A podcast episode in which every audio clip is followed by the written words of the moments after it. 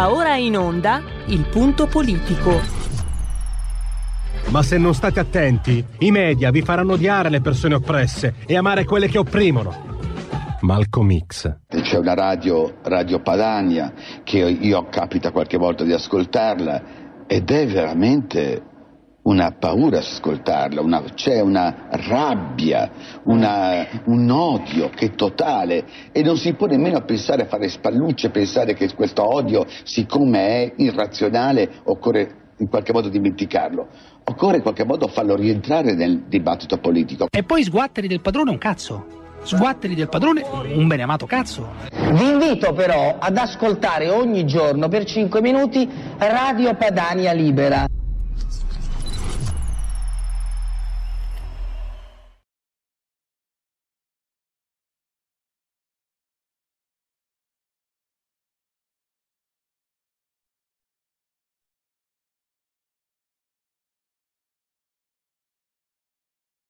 Inizia il punto politico, ma non sento la voce di Pierluigi Pellegrini. Pierluigi, benvenuto, buongiorno.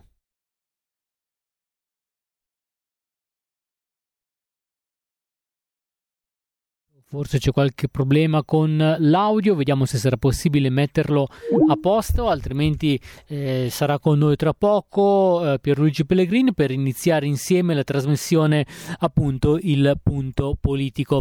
Un breve stacco e poi vediamo se è possibile recuperare il collegamento. Mi senti? Benissimo, ora ti sentiamo benissimo Pierluigi, benvenuto. Allora, grazie. Dunque, mettiamo sempre, dai, che va sempre bene. Droga, che fare? Ne parleremo con Francesco Borgonovo nello speciale Terza Pagina. Di sicuro non funziona Fabiana D'Adone, il ministro al quale è andata, diciamo, la delega per trattare questo grave problema. Così come non va bene, non può andare bene. Lo dimostrano cosa? I fatti, i risultati. La partita tra proibizionisti e antiproibizionisti.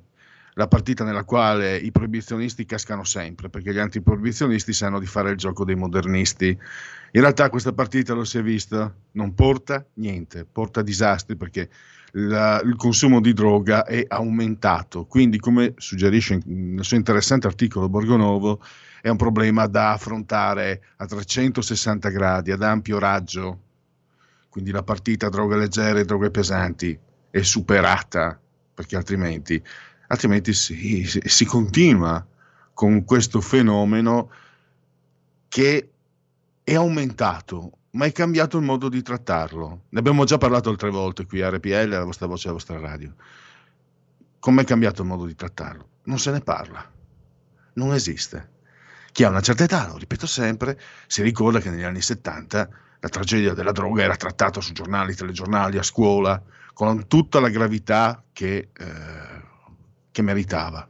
Non che si sia poi riuscito a risolvere molto, ma per esempio penso che sottolineare la gravità del fenomeno abbia tenuto lontano tanti ragazzi, penso io. Non è sottoscritto, non c'era bisogno della gravità, ma a me bastavano i fumetti e i miei sogni. Però la droga ha eliminato intere generazioni a quelle appartengo anch'io, che non hanno, cioè, il massimo esponente politico della mia generazione è Enrico Letta, non è il massimo della vita, che per giunta viene anche che non solo dimostra però 20 anni più di quelli che ha, ma viene comunque da una scuola politica preparata. Mi sto dilungando, parleremo anche di chiusure e di repressioni nei confronti di chi osa andare ai picnic, non si può andare, di chi osa invitare amici o parenti, magari nel giorno di Pasqua o Pasquetta, con Marco Gregoretti. E prima ancora però, adesso facciamo partire la sigla della prima rubrica, perché parleremo della contessa Antonella De Micheli Carnelli di Camerana, viene dal mare, che poverina, pensate, soffre nella sua seconda casa di Portofino, si soffre nella seconda casa di Portofino. Io e Roberto Colombo, assiso sul tavolo di comando di regia tecnica, lo sappiamo bene, noi abbiamo la quarta casa a Portofino. E infatti veniamo in radio per sport, no? Perché altrimenti, se andiamo nella nostra quarta villa di Portofino, ci annoiamo e soffriamo come la contessa Antonella De Micheli Carnelli di Camerana viene dal mar. Si chiama proprio Carnelli, per questo ho nominato uno dei nostri tecnici. Allora, facciamo partire la sigla del dite la vostra, poi tra parentesi che io penso la mia, virgola, al telefono la tua voce. Dite la vostra, che io penso la mia, il telefono la tua voce, allo 02 6620 3529, anche al numero di WhatsApp 346 64 27 756. Allora, come sempre, segnalatemi. Anzi, in questo caso c'è Roberto Colombo, segnalami sempre via Messenger, come sei solito fare tu, l'eventuale intervento di qualche ascoltatore, o girami magari se ci sono dei WhatsApp. Una spiegazione, perché parlare della contessa Antonella De Micheli Carnelli di Camerana? Innanzitutto non si tratta di una persona qualunque, non è semplicemente la caricatura della caricatura di un film di Fantozzi. Vadi contessa, vadi! No, qui stiamo parlando di una rampolla di una famiglia che è azionista della Exor, la Fiat, non so se mi spiego. Quindi stiamo parlando di un esponente di primissimo piano e soprattutto però, a parte che non sono il primo io che ne parla, ne ha parlato anche il Tempo, ne ha parlato il Fatto, la ripresa da Gospia ieri, perché domenica è apparsa appunto un'intervista su Repubblica. Su Repubblica. Repubblica, il giornale che si preoccupa del fascismo, dell'onda nera, del razzismo, si preoccupa anche, giustamente, della sofferenza, dello strazio di questa contessa che langue sangue nella sua seconda casa di Portofino. Allora, io mi sono così sbizzarrito a suggerire qualche pensiero, poi a parte che se volete intervenire, lo sapete, in questa rubrica c'è anche il tema libero. Innanzitutto ho osservato che l'intervista è coerente col pensiero radical chic di cui Repubblica è vessillifero e portavoce e giornale, in difesa delle minoranze, perché più minoranza della contessa Antonella De Micheli Carnelli di Camerana viene dal mar non ce n'è. Lì mi è scappata, non ho potuto farne a meno. Vadi contessina, vadi.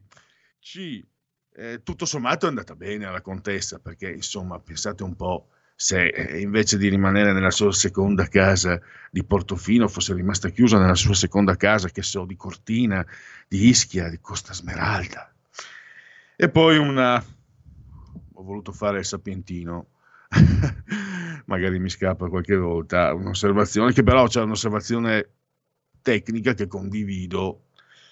Allora, intanto mi sono dimenticato, voglio mettervi, ecco qua, se siete in condivisione pagina Facebook, ho messo in condivisione a schermo la foto, il flash, il JPEG dell'articolo, e c'è un particolare rivelatore, quello che si chiama, adesso non mi ricordo più se Occhiello o Catenaccio, no, Occhiello, in alto, no, il titolo è In fuga dalla tristezza, ma qui nella seconda casa mi sento prigioniera.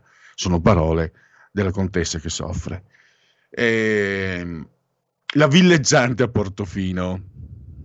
Allora, come diceva Totò, anche senza aver fatto, io ho fatto il militare a Gioia del Colle, un pochino sono un uomo di mondo anch'io, bisogna un po' saper leggere le cose. Allora, quando metti un occhiello del genere, la villeggiante a Portofino, penso che lo sappiano anche i sassi, richiama una figura fantoziana, le villeggianti, no? Quando il conte Mascetti, che aveva mangiato tutto il capitale, aveva lasciato la moglie e la figlia in campeggio, in montagna, erano andati in estate, erano lì ancora il mese di dicembre, il freddo, e le chiamava le villeggianti.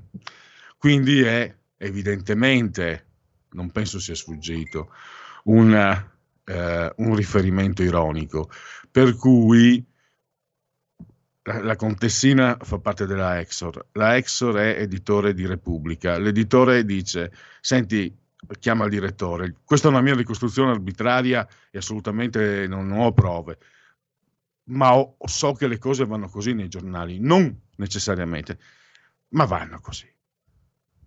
Anche alla Padania, su, dai, e diciamoci. Insomma, bisogna prima un vivere. Allora, cosa succede? L'editore chiama il direttore dice: ma se i nostri lettori, magari l'editore ti fa capire che se tu, direttore, fai un favore a una della Exor, azionista del giornale, magari faranno meno tagli, magari faranno investimenti, magari finalmente ti assumono un redattore di cui hai bisogno sul territorio. E allora gli fai l'intervista. Però, rendendosi conto, perché poi sono andati in Repubblica, è andato incontro al pubblico ludibrio, oggi sul Fatto Quotidiano per una volta si è dimenticato di Salvini e della Lega, Travaglio, e ha praticamente tirato giù le mutande a quelli di Repubblica, e non è stato il solo. Allora un po' la villeggiante a Portofino è un messaggio forse tutto sommato tra detti ai lavori: guardate che sappiamo quello che abbiamo fatto, ma siamo stati costretti, perché chi fa questo mestiere, più di altri casi, perché in altre situazioni si è legati al prodotto, al fatturato. I giornali, soprattutto adesso che non vendono più, sono legati ad altre situazioni, anche i giornali laici, così, che dovrebbero essere laici. Mi sembra ci sia una telefonata che sta aspettando, non voglio far aspettare ancora oltre. Pronto? Buongiorno signor Pellegrini. Buongiorno. Esco da quello che sta dicendo lei. Allora, Draghi è in Libia, mi sembra. Signor Pellegrini, ma io dico, cosa serve Di Maio come ministro degli esteri? E volevo parlare appunto della Libia, perché gli autogol in Libia confermano il sonno della nostra Italia, signor Pellegrini. Abbiamo una flotta di primo rango, ma la usiamo per operazioni umanitarie invece che al servizio di una strategia. Intanto cosa fanno i turchi? I turchi addestrano la guardia costiera libica con le nostre motovedette e rischiamo di doverci ritirare da Misurata e Abu Sitta. La saluto, arrivederci, buon lavoro. Grazie anche alla nostra ascoltatrice. Non c'è molto da aggiungere, una battuta e un'osservazione. L'osservazione, più di qualche intervista a cui abbiamo parlato proprio dell'immiserimento già dai tempi del ministro Frattini, ministro degli esteri, c'era la guerra nel mondo e lui era nel solarium. Sono più di 20 anni che a livello di politica estera lo stesso grande D'Alema non ha combinato niente, insomma.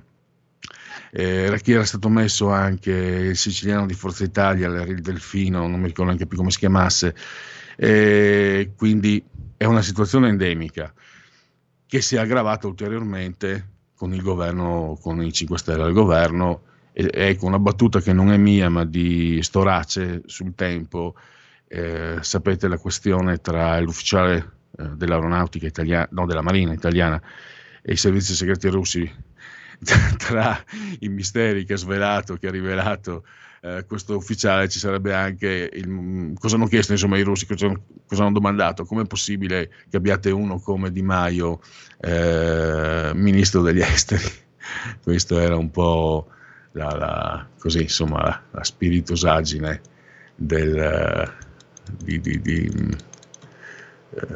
di Storace.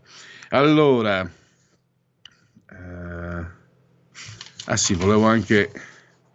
volevo poi, tra l'altro, ci sono anche più avanti, ci sono anche dei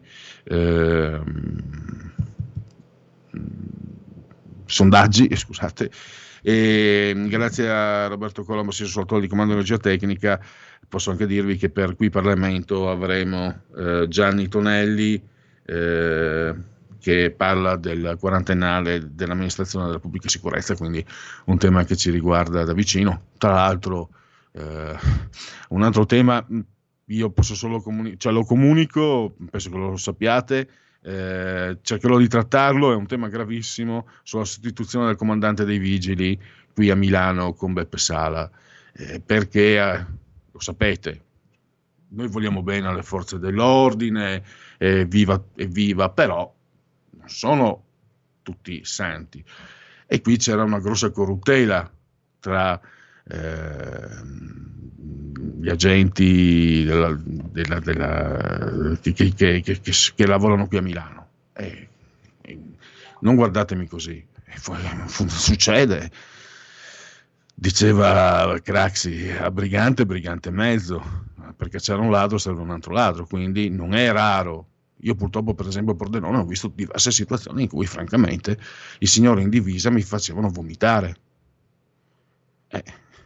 Ho visto finanzieri entrare in un bar, farsi servire gratis. Io guardo il mio, ero operaio quella volta, se volete, non sapevo neanche da che parte prenderla, tra l'altro. Si mettono lì, mangiano, era l'88, si mettono lì, mangiano, sbaffano, vanno via salutando. Guardo, ero amico ormai di questo ragazzo che gestiva, aveva la mia età, che gestiva il locale. Era quello che indovinava i cocktail, i cocktail giusti dalla faccia che avevo quando entravo. E lo guardo e lui mi fa... Poi ci fanno la chiacchierare anche dopo la chiusura, mi spiegava. Se non voleva rotture di scatole, doveva dargli gratis. Loro mangiavano il loro, mi ricordo, il club sandwich, il birrino, eccetera, il caffè.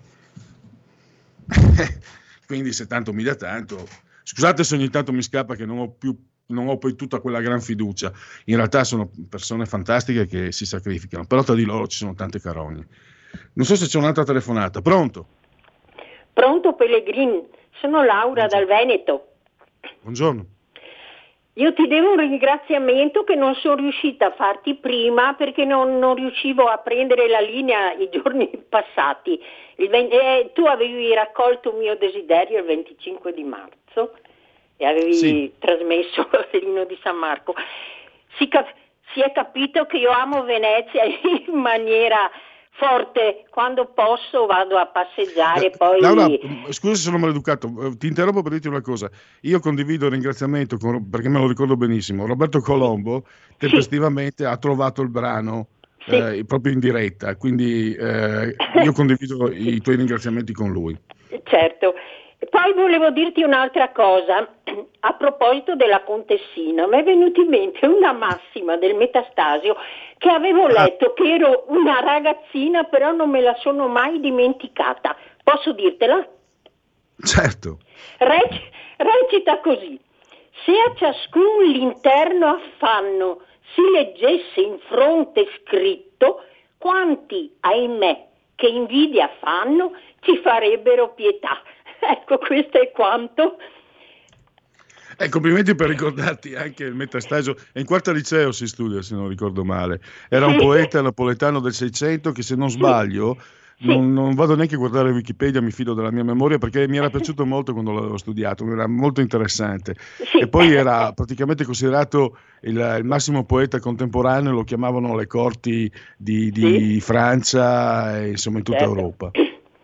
Ma lui mi fa piacere che tu l'abbia ricordato, Laura, anche perché fa parte di quel patrimonio culturale che la lingua italiana, non, l'Italia è un discorso, la lingua italiana è un discorso ancora a parte.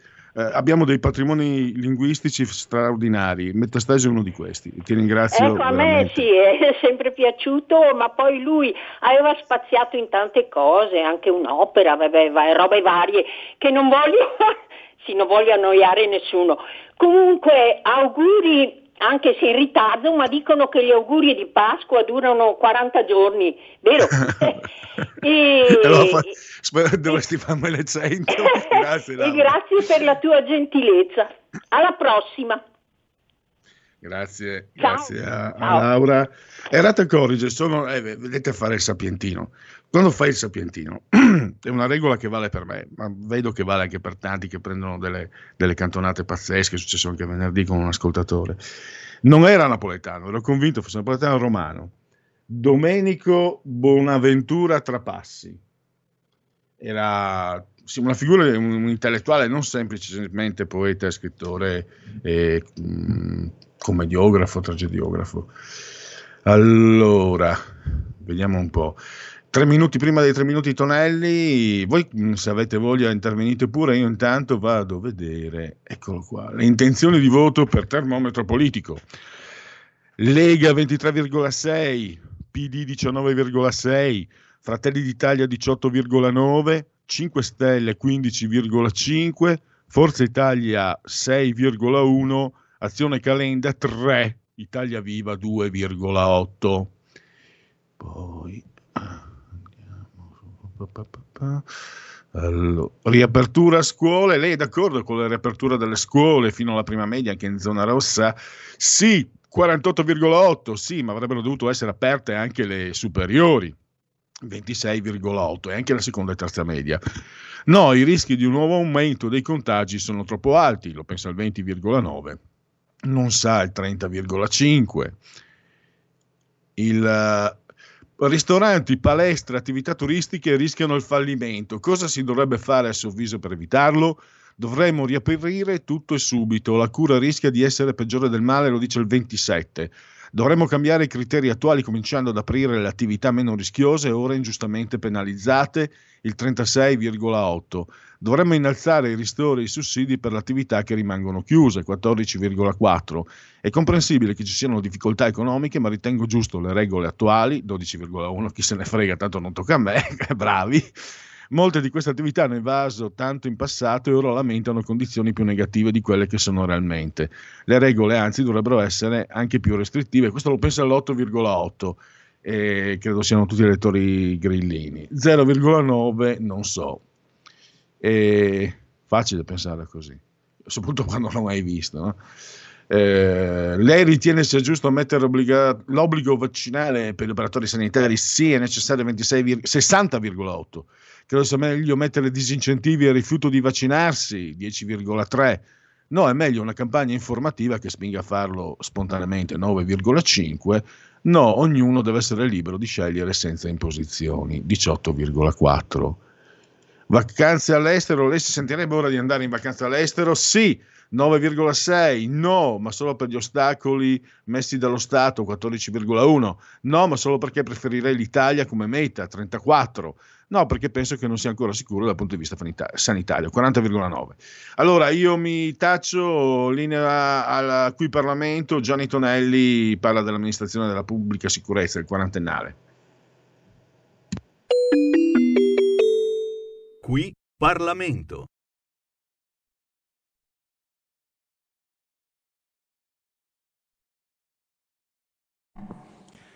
Grazie mille, Presidente.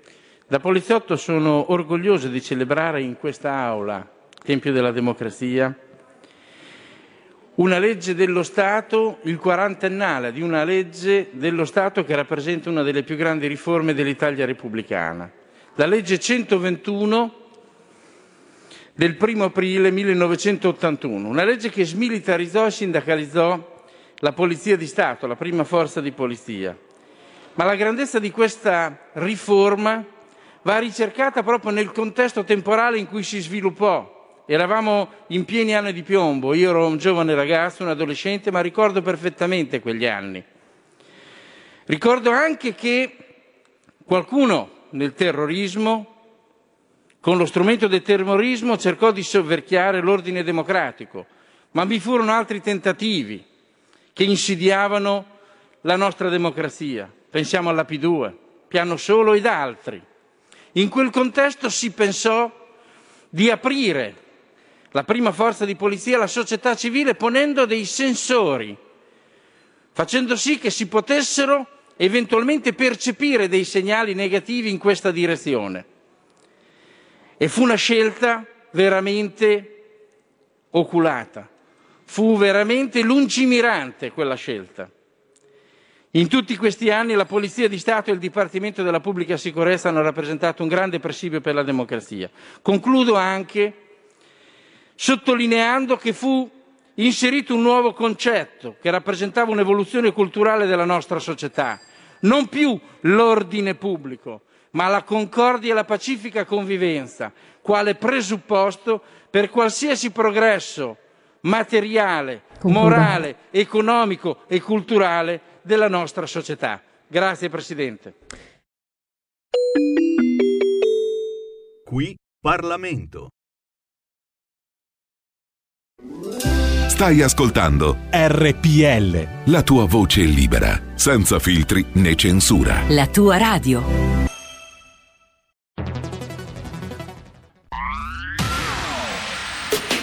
La radio si modifica, semplifica, Dub Plus la musica purifica. Dove vuoi, con chi vuoi, rilassati e vai, la Digital Radio non ti molla mai. Mi abbandono in questo viaggio, digitalizzo la frequenza con il suono che è uno spasso. Se penso a prima non ci credo, yo. Dub Plus è la svolta, qui lo dico e qui lo spiego. Digital Radio, il suono perfetto. Dub Plus. Anche RPL, la tua radio, è in Digital Radio. Porta con te ovunque RPL, la tua radio. Scarica l'applicazione per smartphone o tablet dal tuo store o dal sito radiorpl.it. Cosa aspetti?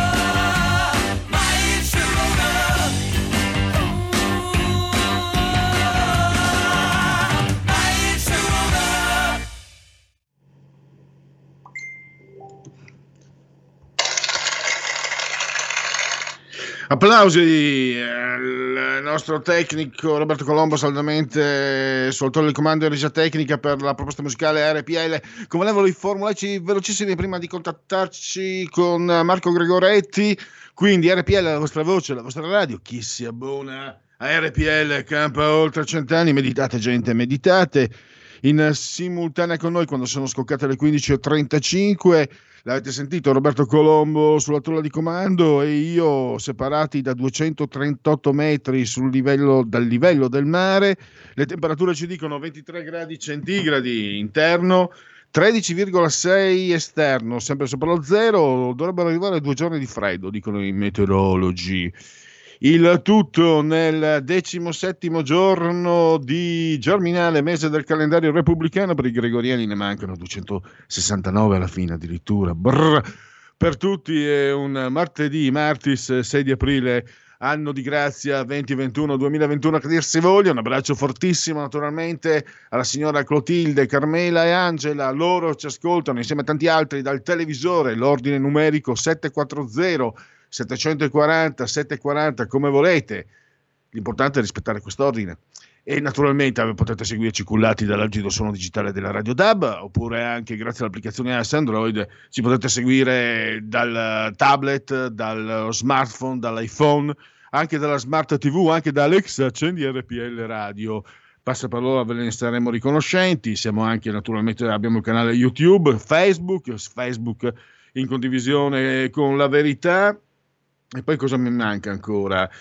Internet, credo di aver detto tutto. Allora, non so, penso o abbiamo già in linea o lo avremo tra poco Marco Gregoretti. Nel caso sia già l'ascolto, lo saluto e lo ringrazio. Grazie, eccoci qua, buongiorno a tutti. Allora, Marco, io mi ho messo nella scaletta, no? Che ci troviamo in una situazione...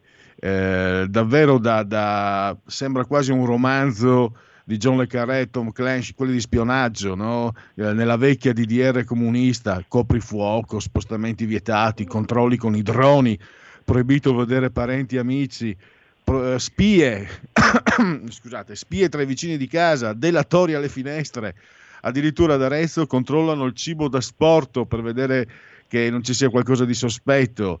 Forze dell'ordine che si scatenano contro giovani che si baciano, amici che si salutano, parenti che si abbracciano, lavoratori che vanno a lavorare, casalinghe che tornano a casa dal supermercato.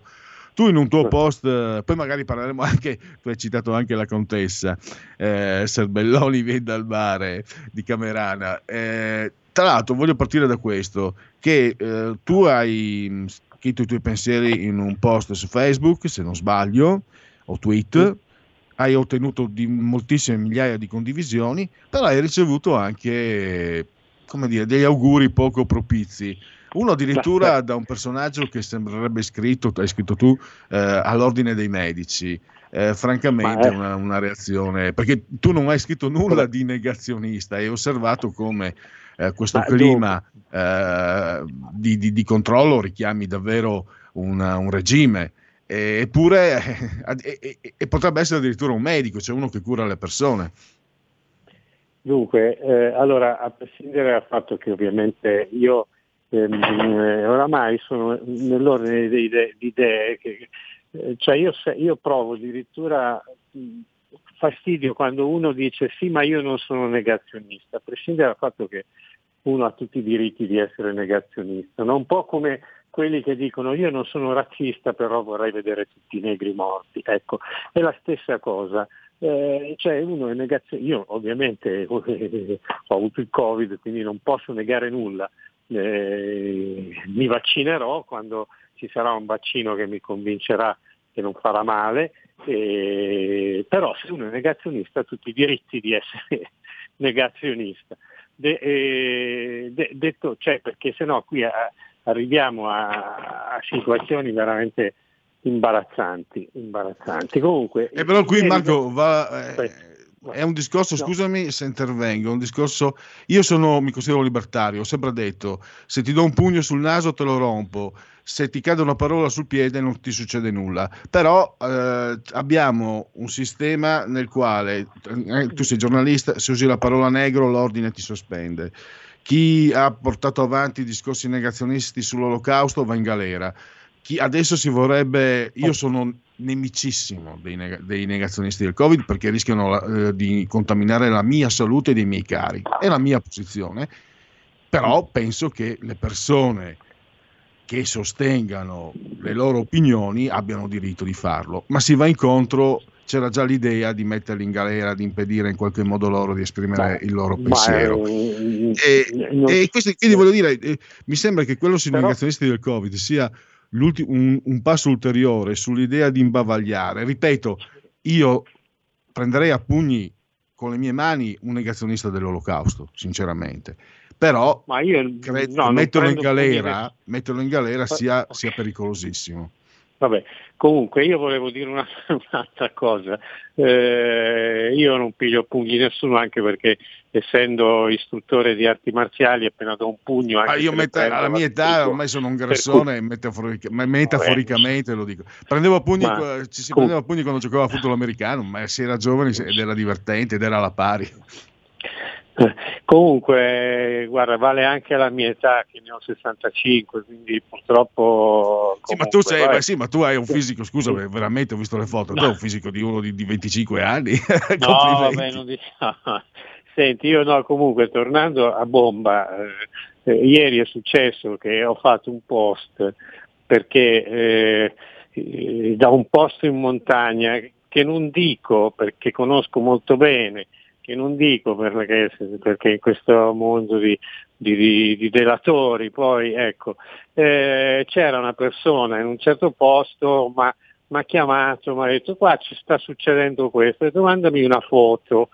Mi ha mandato una foto di un SUV dei carabinieri, non c'era solo questo SUV dei carabinieri in un prato davanti a un bosco, erano andati su a controllare che non ci fosse gente che praticamente facesse picnic sui prati, e io ho pubblicato questa foto con scritto un post di una riga e mezzo, era caccia di picnic, per fortuna che c'è Brumotti che dà la caccia ai pusher, ma era una battuta, è scoppiato un finimondo, nel senso che credo che ci siano quasi 10.000 condivisioni, sono una roba enorme, perché 10.000 condivisioni sono 10.000 persone che hanno messo nella propria bacheca questo post con la foto.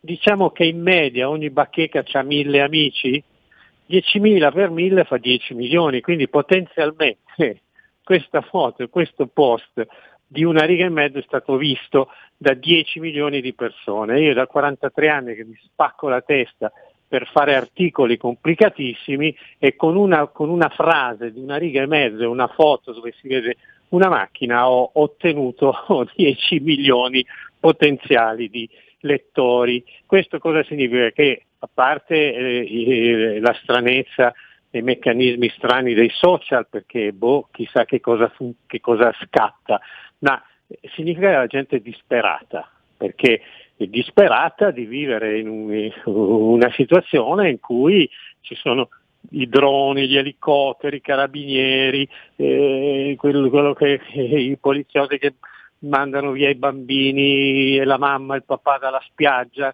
e quello che sta sulla sua barchetta da solo a pescare, arriva il motoscafone della Guardia di Finanza che con il microfono, con l'altoparlante gli dice di andare via. Sembra proprio una scena da Ceausescu, da Pinochet, insomma, ecco. Evoca in salsa ridicola. Però allora è successo che ovviamente questo post ha avuto delle polemiche, qualche carabiniere si è offeso, qualche carabiniere invece mi ha detto che avevo ragione, e poi ho ricevuto un simpatico messaggio di uno che appunto risultava essere un medico, ortopedico e quant'altro, che mi augurava di finire di andarmi a fare un bel picnic in terapia intensiva, no? Allora questo anche, come posso dire, ci sono rimasto male, no? Perché io non ho detto il Covid non esiste, il Covid, il vaccino, non ho parlato di niente, ho parlato di un post esterrefatto di della situazione in cui viviamo e della decisione di mettere 60.000 persone sul territorio, 60.000 persone a controllare che le persone non facessero picnic o grigliate in cortile, ecco. E allora il mio tema era quello, però questo signore ha pensato bene di augurarmi di finire in terapia intensiva, a farmi un picnic in terapia intensiva, così sarei diventato saggio, ecco. E questo anche fa parte, io non lo so, io spero che sia un profilo falso di qualche troll, mi auguro. Se Robert, francamente, cioè, io non ho trovato nulla in quello che è scappato, insomma, non solo perché insomma sei qui ospite graditissimo, sei tu, insomma è tua questo spazio, ma sinceramente io, guarda, o sarei stato zitto o te l'avrei detto, non c'è niente, non c'è una virgola, anzi io sinceramente sono completamente d'accordo, perché anche la tua osservazione sul fatto che ci sia un personaggio pittoresco che si occupa di andare a caccia di spacciatori e non i droni mi sembra doverosa come cittadino, oltretutto che come giornalista.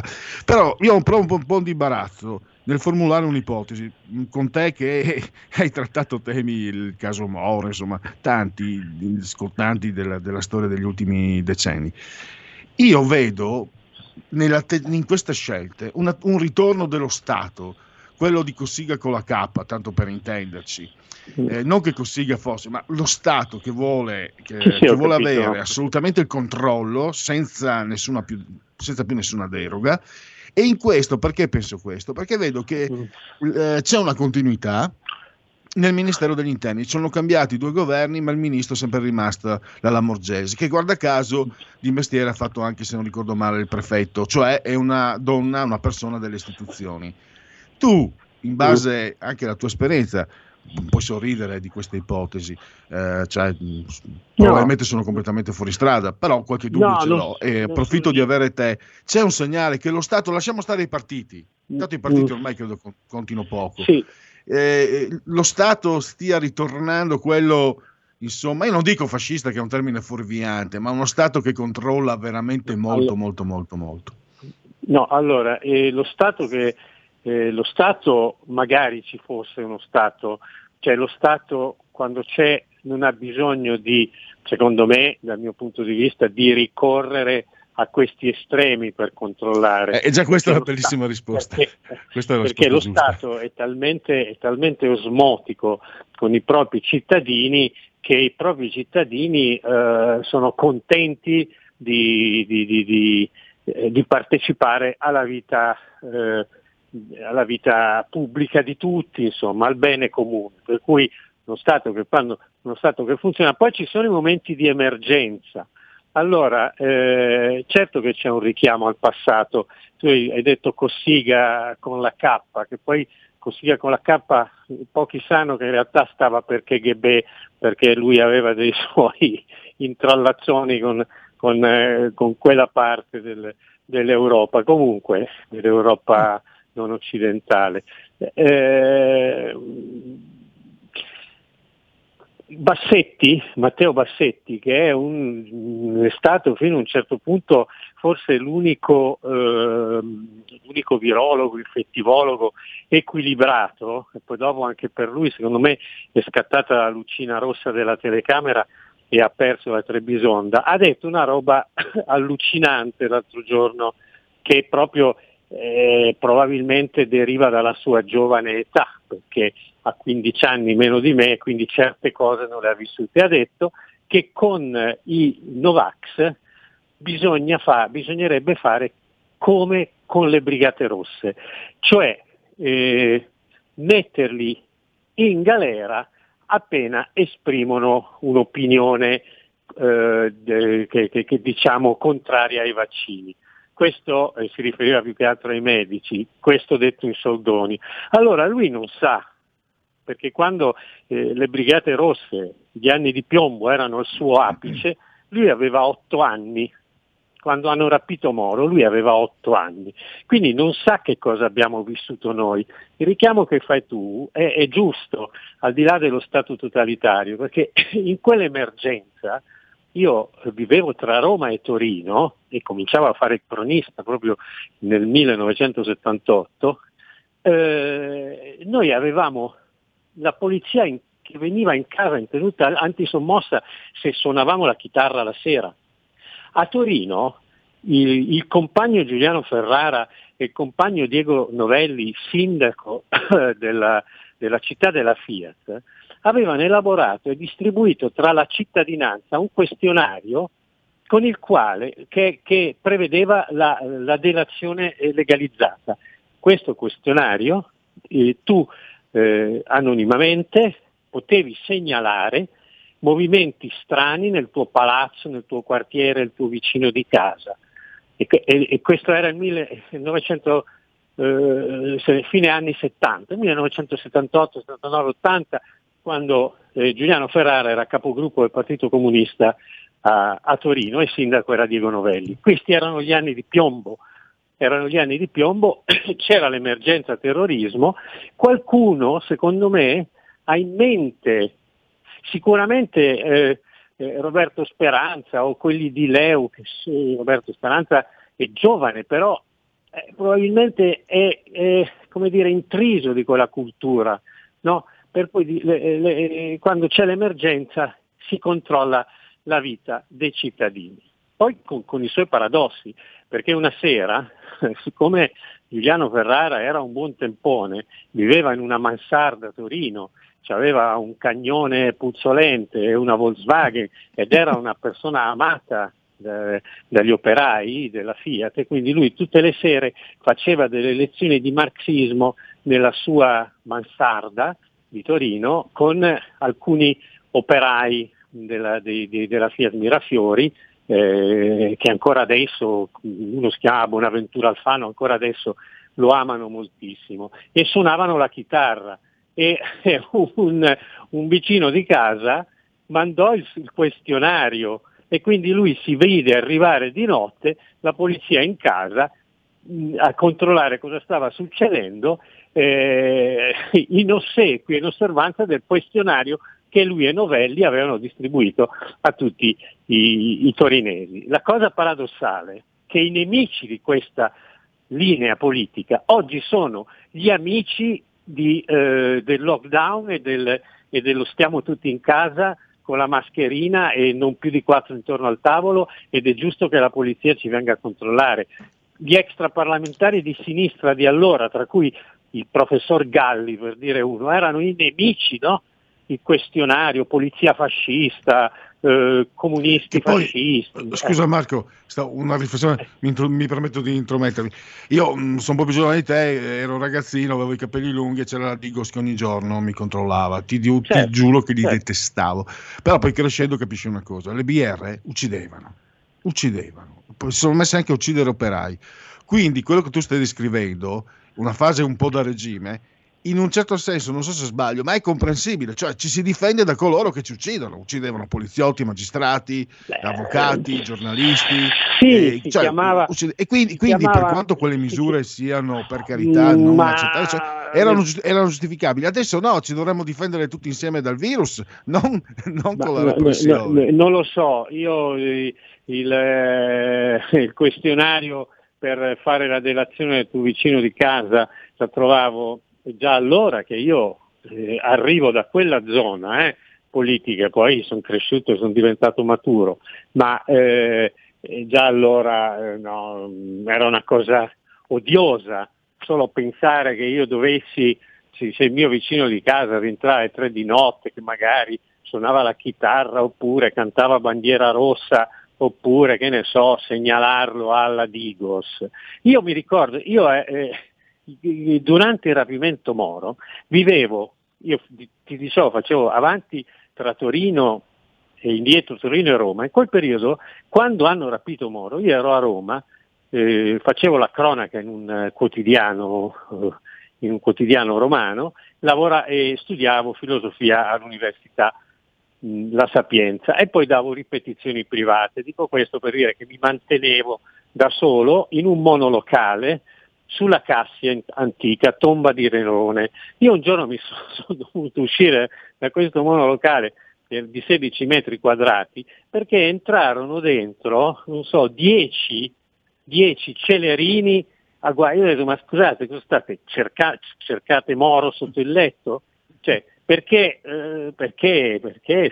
quello era il clima, non va bene, perché quello è un fallimento dello Stato.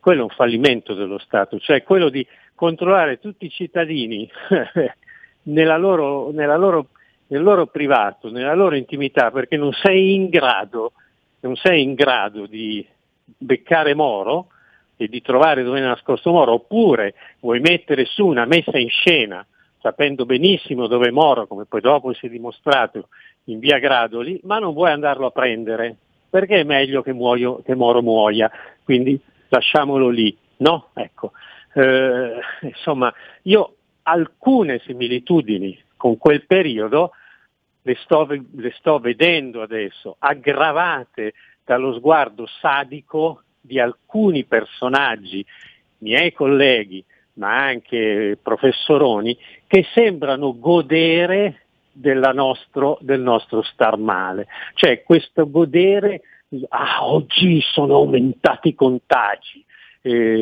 non c'è altra strada che stare tutti chiusi in casa per sempre. Un virologo di fama ha detto qualche giorno fa che bisognerà restare chiusi in casa per sempre, ecco. Quindi diciamo che il modo di reagire di fronte alle situazioni emergenziali mette a nudo tutta la debolezza in realtà dello Stato, non la forza, perché la forza dello Stato è diversa. La forza dello Stato aiuta i cittadini, non li mette in galera, è questo che io penso, questo come pensiero, non di cronista ma di normale cittadino. Ecco, per chiudere, abbiamo ancora un paio di minuti. Sì. Hai girato anche una battuta in un tuo video sulla intervista rilasciata a Repubblica alla contessa Antonella De Micheli Carnelli di Camerana, vien dal mare. E stavo pensando, ti chiedo Marco, tutto sommato è un'intervista abbastanza che fa parte della famiglia, di una famiglia azionista di Exor, proprietà di Repubblica, quindi ecco i giornalisti con la schiena dritta, lasciamelo dire. Però stavo pensando, tra il serio e il faceto, che tutto sommato sono coerenti con se stessi quelli di Repubblica, continuano a preoccuparsi delle minoranze, anzi delle minovanze. Delle minovanze ricche. Guarda, io ti dico questo. No, a parte che è una roba, cioè la gente con la coda al pane quotidiano, la Caritas eccetera, vabbè, mi viene, forse sono demagogico, ma leggere l'intervista di una persona che è triste perché si sente reclusa nella sua magione, scusami, oggi sono più maleducato del Marco, scusa, oggi io suggerisco chi a casa, magari non tutti, no? Soprattutto, sai che io vengo dal nord-est della Padania, dell'Italia, andate a vedere le foto di Portofino, sì. Le foto di Portofino. Se avete un briccio di gusto della bellezza, non vi dico altro. Scusa, esatto. Marco, perché no, la contessa sta soffrendo a Portofino. Io ho nostalgia per quando negli anni in cui lavoravo a Panorama e tra le mie competenze c'era anche quello di occuparmi ogni tanto della Lega, ho una grande nostalgia di quando Umberto Bossi andava in canottiera a casa della signora Delfina Rattazzi e le diceva: amante, portami il vino. Ho veramente tanta nostalgia per quel periodo, veramente. Ecco. Io feci un articolo fu una rivoluzione anche nel linguaggio, no? L'hanno osservato tutti, sì, no. Di Bossi. Io mi ricordo che raccontai tutte queste cene che faceva Bossi, che ci aveva dietro, insomma, persone di un certo livello, e il titolo che fece era: un rutto vi seppellirà.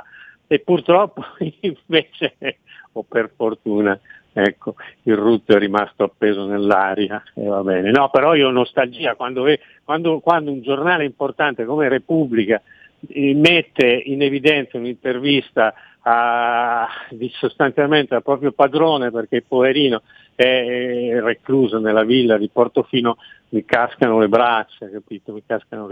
Tutti hanno diritto di parlare, non ci mancherebbe altro, anche se uno c'ha un cognome lungo 10 righe, ha diritto di parlare, però insomma quella mi è sembrata un po' troppo. Senz'altro. Marco, purtroppo abbiamo terminato il tempo. Sì, io ti do appuntamento ti ringrazio tantissimo e grazie a voi, ti do appuntamento martedì prossimo. Va bene, grazie, ciao.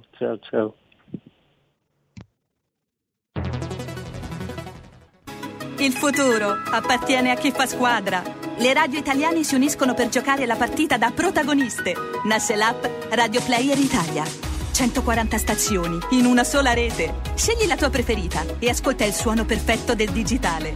Gratis, senza registrazione, senza interruzioni, compatibile con tutti i device. Le notizie, la compagnia, la musica scelta da chi la ama, la conosce e la vive.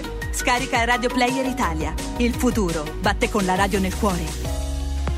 Anche RPL è disponibile su Radio Player Italia.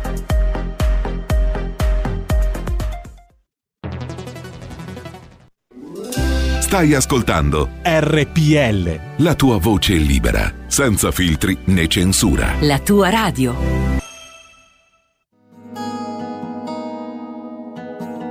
Lingue e dialetti cambia giorno e cambia orario.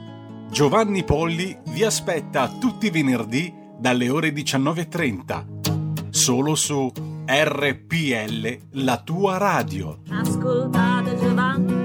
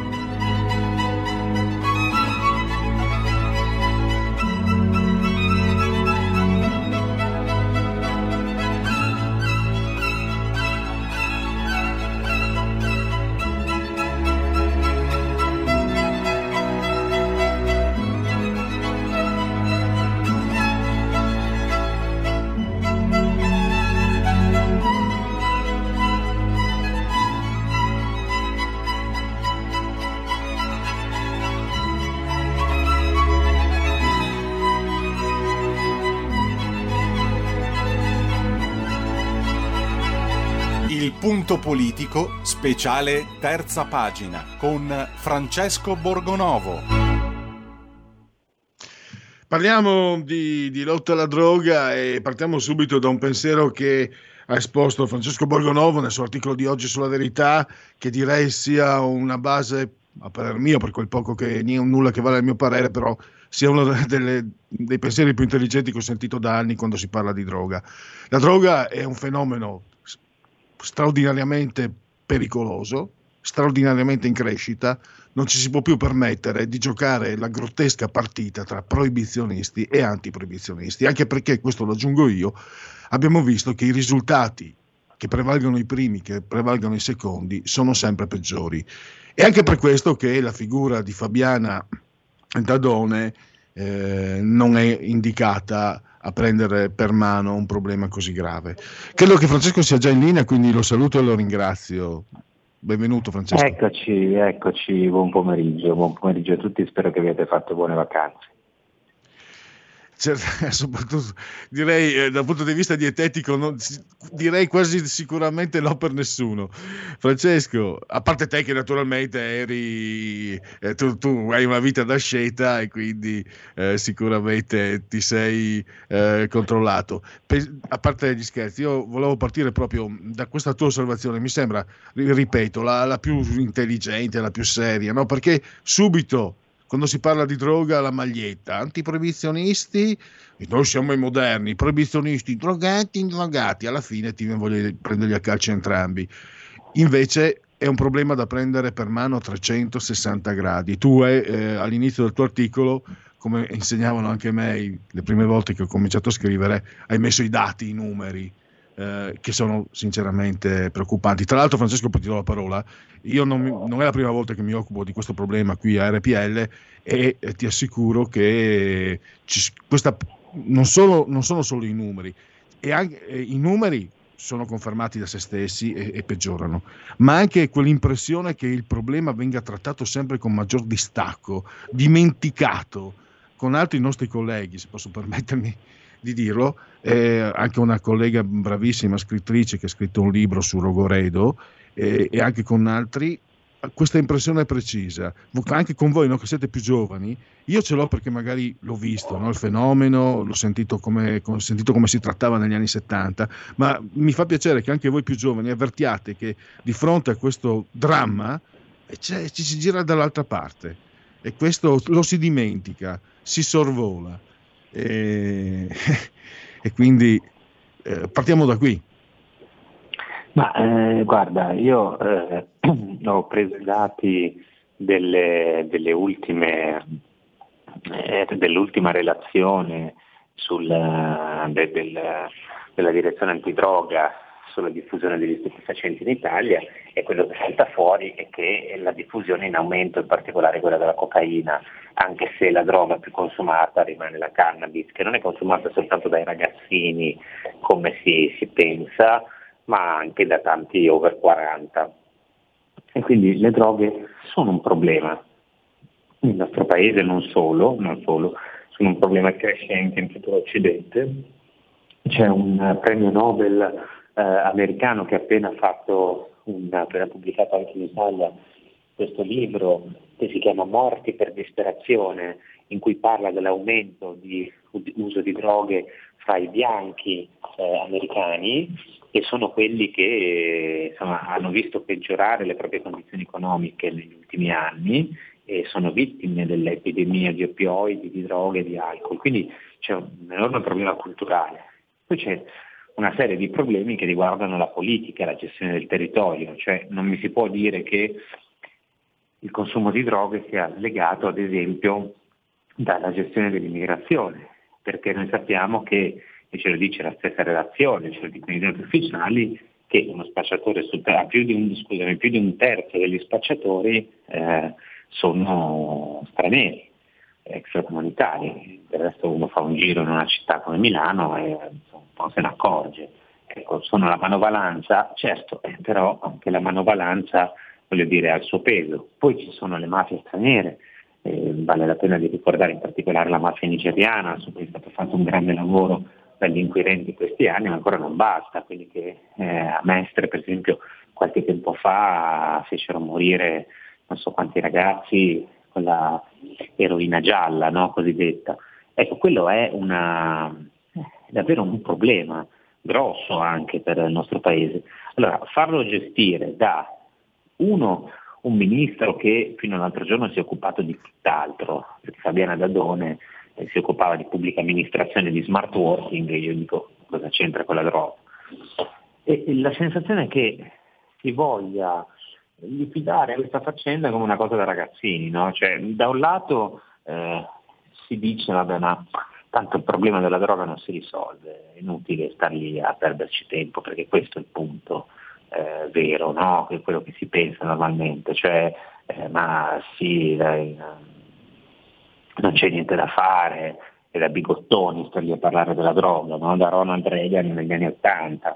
E quindi che ci mettiamo la 5 Stelle che non sappiamo dove mettere, e diamo lei questa delega, e peccato che sia una antiproibizionista che ha firmato ben 2 proposte di legge a favore della legalizzazione della marijuana, che peraltro ricordiamo nel nostro paese è già in parte legalizzata, perché esiste quella light cosiddetta, no? Che è anche quello un modo per sloganare il consumo di droga, e quindi mi sembra che sia il modo più sbagliato possibile per affrontare il problema, senza tenere conto della quantità di morti.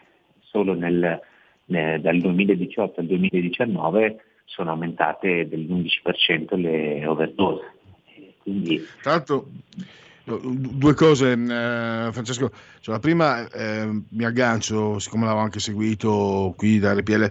Il fatto di avere manovalanza straniera significa abbassare il prezzo della droga, perché tu hai persone che non hanno nulla da perdere e quindi le paghi sempre meno, e quindi puoi abbassare sempre di più il prezzo della droga e quindi lo puoi diffondere sempre di più.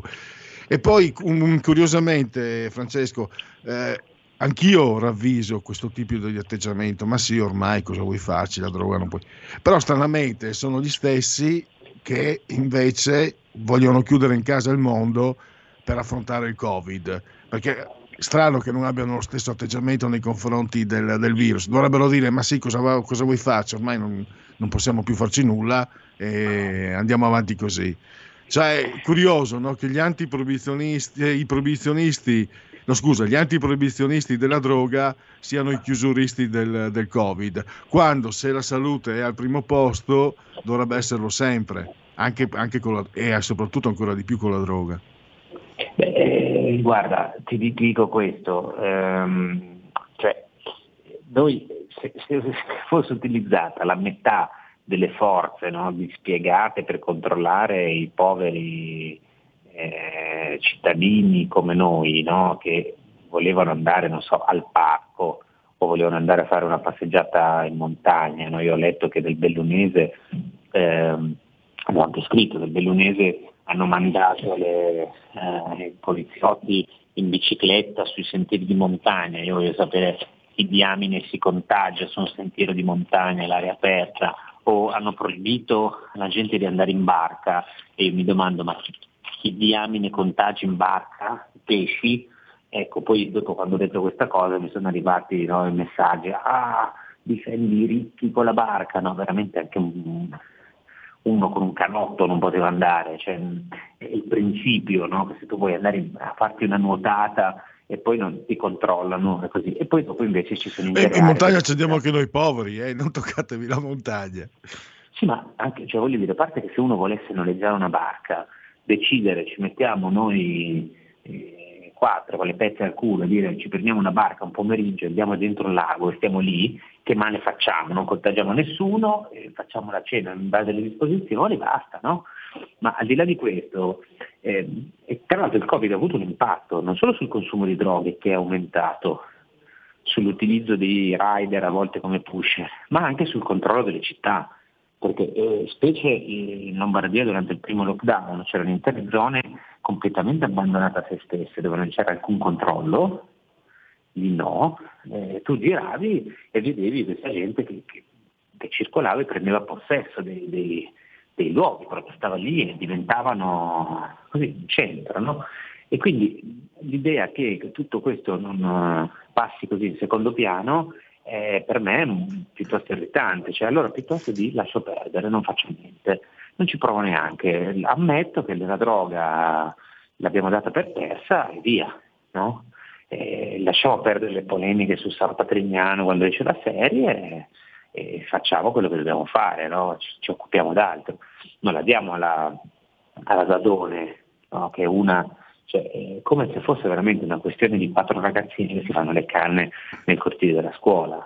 Cioè, poi, intanto tu hai ricordato anche l'uso clamoroso di droghe sintetiche. Io ogni volta lo dico, magari se noi ascoltatori, tanti anni fa mi mise a disposizione un parlamentare leghista che era andato a un seminario, credo addirittura a Tokyo, sulle droghe sintetiche, in particolare la pasticca, quella euforizzante, e mi faceva avere gli studi sugli danni al cervello, c'erano anche i grafici, i disegni eccetera, è impressionante, anche questo viene trascurato. Ma secondo te questo abbassamento della guardia, Francesco, prima di lasciare i tuoi impegni, è dovuto al fatto che ci sia fatta sopra una grande battaglia politica, no? Per cui i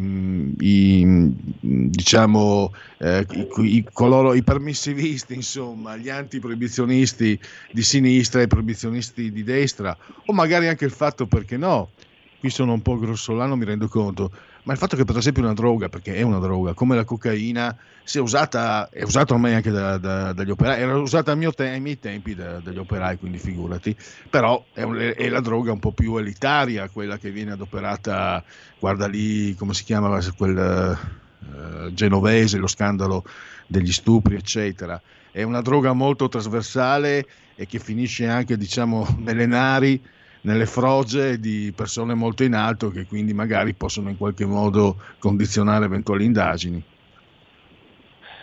Allora, in realtà io credo che tu abbia detto una cosa molto giusta prima quando parli della manovalanza, cioè in realtà il dramma vero è che il prezzo di tutte queste droghe si è abbassato, cioè la cocaina, che una volta era una cosa costosissima e non era a disposizione di tutti, oggi è estremamente diffusa.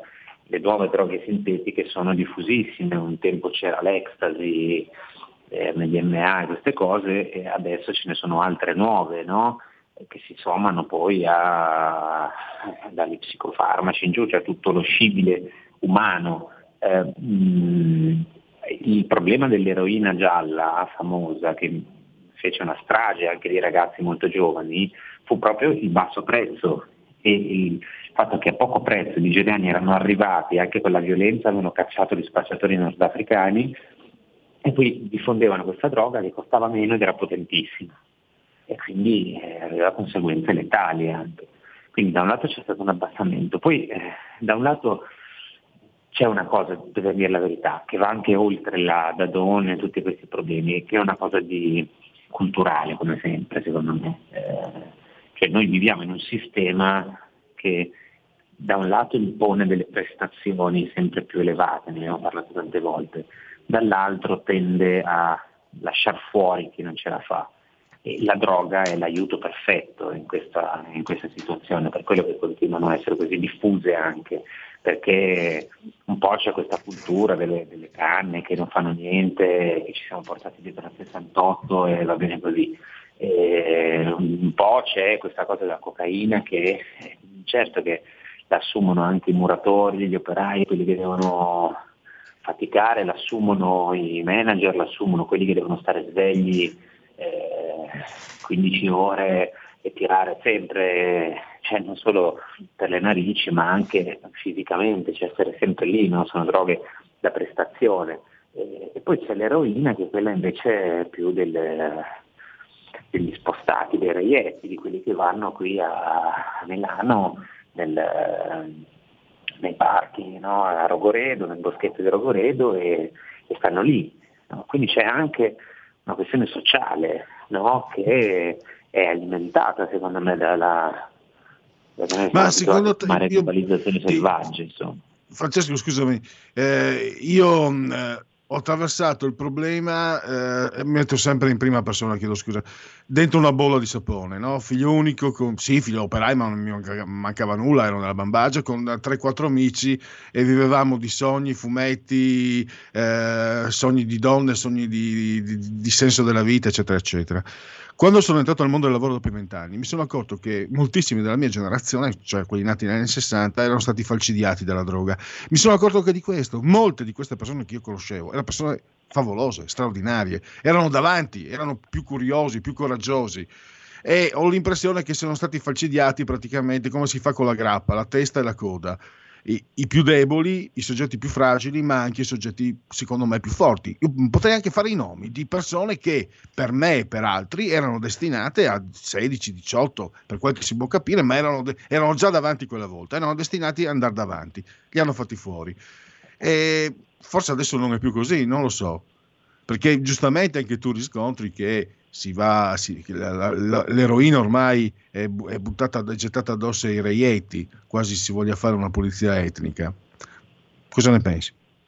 Ma guarda, io penso che, sai, spesso le persone, anche quelle cioè era il senso della sfida, della curiosità della sfida che le avvicinava all'eroina, queste persone che io ho conosciuto. Sicuramente sì, poi allora era anche una moda, no? Cioè, c'era una tendenza, la usavano in tanti, facevi presto a finire dentro. Se uno sente le storie dei ragazzi di San Patrignano, tantissime sono così, no? Ho conosciuto una ragazza, la prima volta l'ha fatta provare lei, ho conosciuto un ragazzo, e c'era lo stadio, insomma, e poi c'è questa cosa, no? Se non è, magari anche persone tanto dotate, tanto intelligenti, che potrebbero fare tutto nella vita, no? Sono anche persone poi molto sensibili, quindi io quando parlo di usare il pugno duro, io non voglio passare per quello che ha detto solo legge e ordine, risolviamo solo con l'operazione di polizia, perché non è così, non basta. Chiaramente c'è un problema culturale, c'è un problema di psicologia di queste, di chi fa uso di droghe, no? Cioè, bisogna anche cercare di capire perché. Certo, a me non viene da giustificare Genovese che fa i festini, poi violenta le ragazze, però io non provo disprezzo, penso che sia giusto e sbagliato, sia molto sbagliato provarlo per quei ragazzini che stanno al parco di Rogoredo, che avrebbero magari la vita davanti e stanno lì a bucarsi o a fumare il crack, no? C'è un malessere, qualcosa di brutto che va affrontato, va ascoltato, va capito, e ha a che fare con un certo tipo di cultura, secondo me. Cioè, il fatto che non ci sia, quando si dicono i famosi valori, no? Il senso della vita, se la tua vita non ha senso, a un certo punto è dietro l'angolo, e io sinceramente penso che possa capitare a chiunque di finire in una dipendenza, di avere, non è, noi delle volte magari giudichiamo, guardiamo, diciamo guarda quello lì come è ridotto, io non potrei mai farlo, non è detto, delle volte basta un attimo per rovinarsi l'esistenza e fare un nascimento, poi ci rimani in mezzo per la vita. E quindi va affrontato molto seriamente anche da questo punto di vista, quindi non è semplicemente la caricatura che si fa sempre della destra che vuole, no?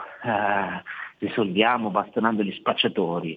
Gli spacciatori e le bastonate gli va bene, gli stanno bene, bisogna combattere sul territorio, bisogna fermare l'immigrazione clandestina, bisogna presidiare le città, e contemporaneamente bisogna fornire però una visione del mondo che dia alle persone un motivo per non drogarsi, perché se tu l'unica cosa che offri è un mondo dove trionfa il più arrogante, vince chi fa le spie, chi calpesta gli altri, e vale, la vita non vale niente, allora è chiaro che poi aumenta, no?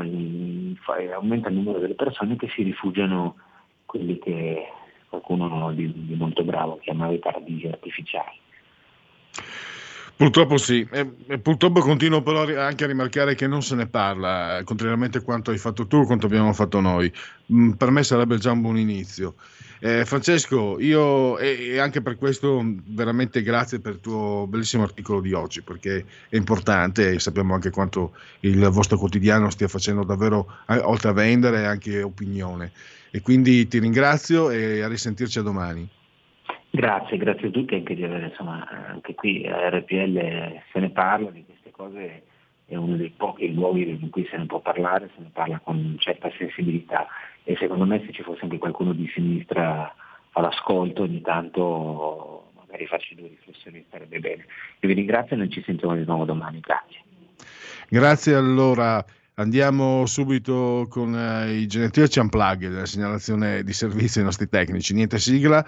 Però mi riaggancio alle parole di Francesco. Sì, su questo tema mi piacerebbe confrontarmi anche con quelli che si dicono antiproibizionisti, eccetera. Io non sono certo un proibizionista comunque, però io partirei proprio dal superamento della partita e mi piacerebbe anche sentire persone di alte sponde politiche o culturali. Allora... andiamo, purtroppo no, non c'è più tempo per le telefonate. Dai, facciamo passare l'ultima telefonata e poi il Genetria ci unplugged. Pronto? Pronto? Vabbè, poi mi sono. Pronto?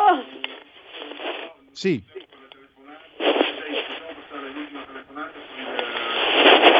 E se puoi spegnere la radio, altrimenti non ci sentiamo.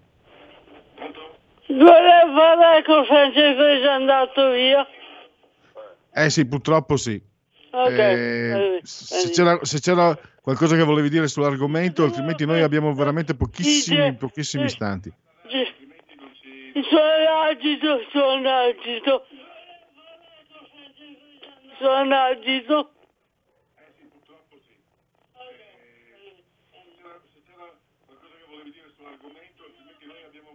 No, mi dispiace, ma purtroppo non. Io tra l'altro adesso non sento. Niente, magari rimandiamo domani l'intervento perché tanto non sento. Pronto? Ciao. Va bene, scusa, ma non si sentiva. Allora, genetriaci velocissimamente, 17° giorno di Germinale, messo il calendario repubblicano, per i gregoriani 269 sono i giorni che mancano alla fine, per tutti martedì 6 aprile, anno domini 2021, 1987, Sugar Ray Leonard conquistò la corona dei pesi medi battendo Marvin Hagler e lì chiuse il basket la box diventò circo purtroppo. Oscar Wilde venne arrestato per causa legale contro John Sholto Douglas, che era il papà del suo fidanzato. Oggi è la festa degli gnomi, meravigliosi, io adoro il gnomo. Gustave Moreau, pittore, l'apparizione, siamo nel surrealismo, invece un Perret Raffaellita fuori dal comune come John William Waterhouse. E poi dicono che sono stato fascista, monarchico, azionista, socialista, comunista, demitiano. Il bello è che è tutto vero, e l'ho detto Eugenio Scalfari, e chi se no. Jill Kane, fumettista della Marvel, Jerry Mulligan, grandissimo jazz, Mario Merola, lo zappatore, il meraviglioso Fred Bongusto, Luis del Sol, calciatore spagnolo di Juve Roma, Barry Levinson, regista, vinse un Oscar per Rain Man. Anita Pallenberg, italiana, nonostante il cognome, fu fidanzata di Mick Jones e anche di Keith Richards. E poi Janet Hegren, l'amaro caso della baronessa di Carini, Patrick Hernandez, papà spagnolo, mamma italiana, Born to be Alive, il grande, lo zar Pietro Virkud, lo intervistai anche a RPL tanti anni fa, grandissimo. I grandi sono meravigliosi perché poi li conosci e scopri che sono persone, cioè hanno una... Quelli che se la tirano sono sempre i mediocri, secondo me. I grandi sono straordinari. Amedeo Carboni, anche lui un grande terzino, Sampdoria, Roma, Valencia. Maurizia Cacciatori, pallavolista, celebra anche sicuramente per la sua avvenenza, non ce ne voglia, insomma è bella. E Zach Braff, attore, che è anche il produttore, è stato poi anche diventato anche il produttore e regista di una serie, forse se non la più bella, siamo lì, tra le più belle televisive degli ultimi 20 anni. E ce ne vuole, perché ce ne sono tante. Dopo che gli anni 80 e 90 hanno prodotto Guano, gli anni 2000 hanno prodotto veramente qualità. Scrubs, come dimenticarselo. Lettura velocissima di un messaggio. Allora, ma ha fatto più danni la droga al 68, la droga, lascia stare. Ma della contessa Mazzanti viene dal mare, non ne parla nessuno, come? Ne ho parlato io. E poi, mi dispiace, dunque questo, due parole sull'articolo del Fango Quotidiano che mette in correlazione la morte di Rossi con conti riferibili alla Lega, Fabio Davercelli. No, diciamo, non ce n'è stato neanche il tempo, scusami Fabio. Allora, grazie, c'è anche il grande Federico adesso su Altore di Comando, assiso saldamente regia tecnica insieme a Roberto Colombo. Saluto e ringrazio entrambi, saluto e ringrazio voi per aver scelto anche oggi RPL. Attenzione, perché nella rubrica Pop Economy che segue c'è anche Luca Zaia, sarà intervistato Luca Zaia, quindi mi raccomando non staccatevi un istante, anzi chiamatene anche altri per sentire il presidente della Regione Veneto. Buon proseguimento e grazie a tutti. Avete ascoltato Il Punto Politico.